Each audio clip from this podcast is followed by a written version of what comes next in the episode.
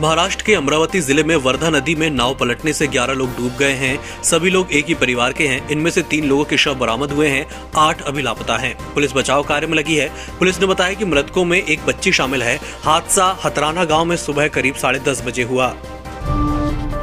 प्रधानमंत्री नरेंद्र मोदी ने अलीगढ़ में डिफेंस कॉरिडोर के नोड और राजा महेंद्र प्रताप सिंह स्टेट यूनिवर्सिटी का शिलान्यास किया।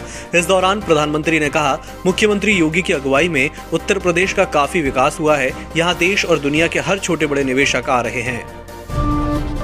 कांग्रेस नेता राहुल गांधी ने मंगलवार को कहा कि देश कभी भी कश्मीरी पंडितों के दर्द को नहीं भूलेगा। एक फेसबुक पोस्ट में उन्होंने लिखा, मेरे कश्मीरी पंडित भाइयों और बहनों को मेरी शुभकामनाएँ। आपके परिवारों ने जो तकलीफ़ सही, वो दर्द देश कभी नहीं भूल पाएगा।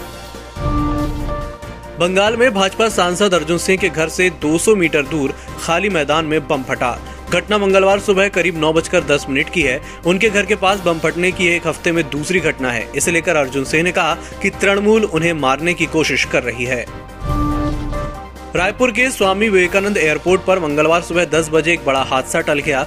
रायपुर से दिल्ली जा रही एयर इंडिया की फ़्लाइट जैसे ही टेक ऑफ़ हुई, उससे एक पक्षी टकरा गया। इसकी वजह से विमान का टेक ऑफ़ रोकना पड़ा। इसमें सवार केंद्रीय मंत्री रेणुका सिंह समेत एक यात्रियों को दूसरी फ़्लाइट से दिल्ली रवाना किया गया। फिरोजाबाद में डेंगू का कहर जारी है। सोमवार को डेंगू से आठ और बच्चों की मौत हो गई। मरने वालों का आंकड़ा एक पहुँच गया है। बीते तीन दिनों में उनतीस लोगों की मौत हुई है। 24 घंटे में कराई गई डेंगू टेस्ट में एक सौ सड़सठ और बच्चों में डेंगू की पुष्टि हुई है।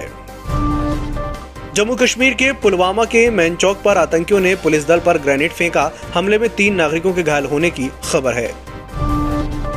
अगस्त के थोक महँगाई के भी आंकड़े आ गए हैं। ये उससे पिछले महीने के मुकाबले मामूली तौर पर बढ़ी है। थोक महँगाई अगस्त में ग्यारह दशमलव तीन नौ प्रतिशत रही है, जो जुलाई में ग्यारह दशमलव एक छह प्रतिशत थी। थोक आधार पर खाने पीने के सामान में सबसे ज़्यादा महँगाई प्याज में आई है। उत्तराखंड के उत्तरकाशी में सूखी टॉप इलाके के पास भारी बारिश के चलते हुई इस लैंडस्लाइड की वजह से गंगोत्री हाईवे बंद कर दिया गया है। बॉर्डर रोड ऑर्गेनाइजेशन इस रास्ते से मलबा हटाने के काम में जुटा है।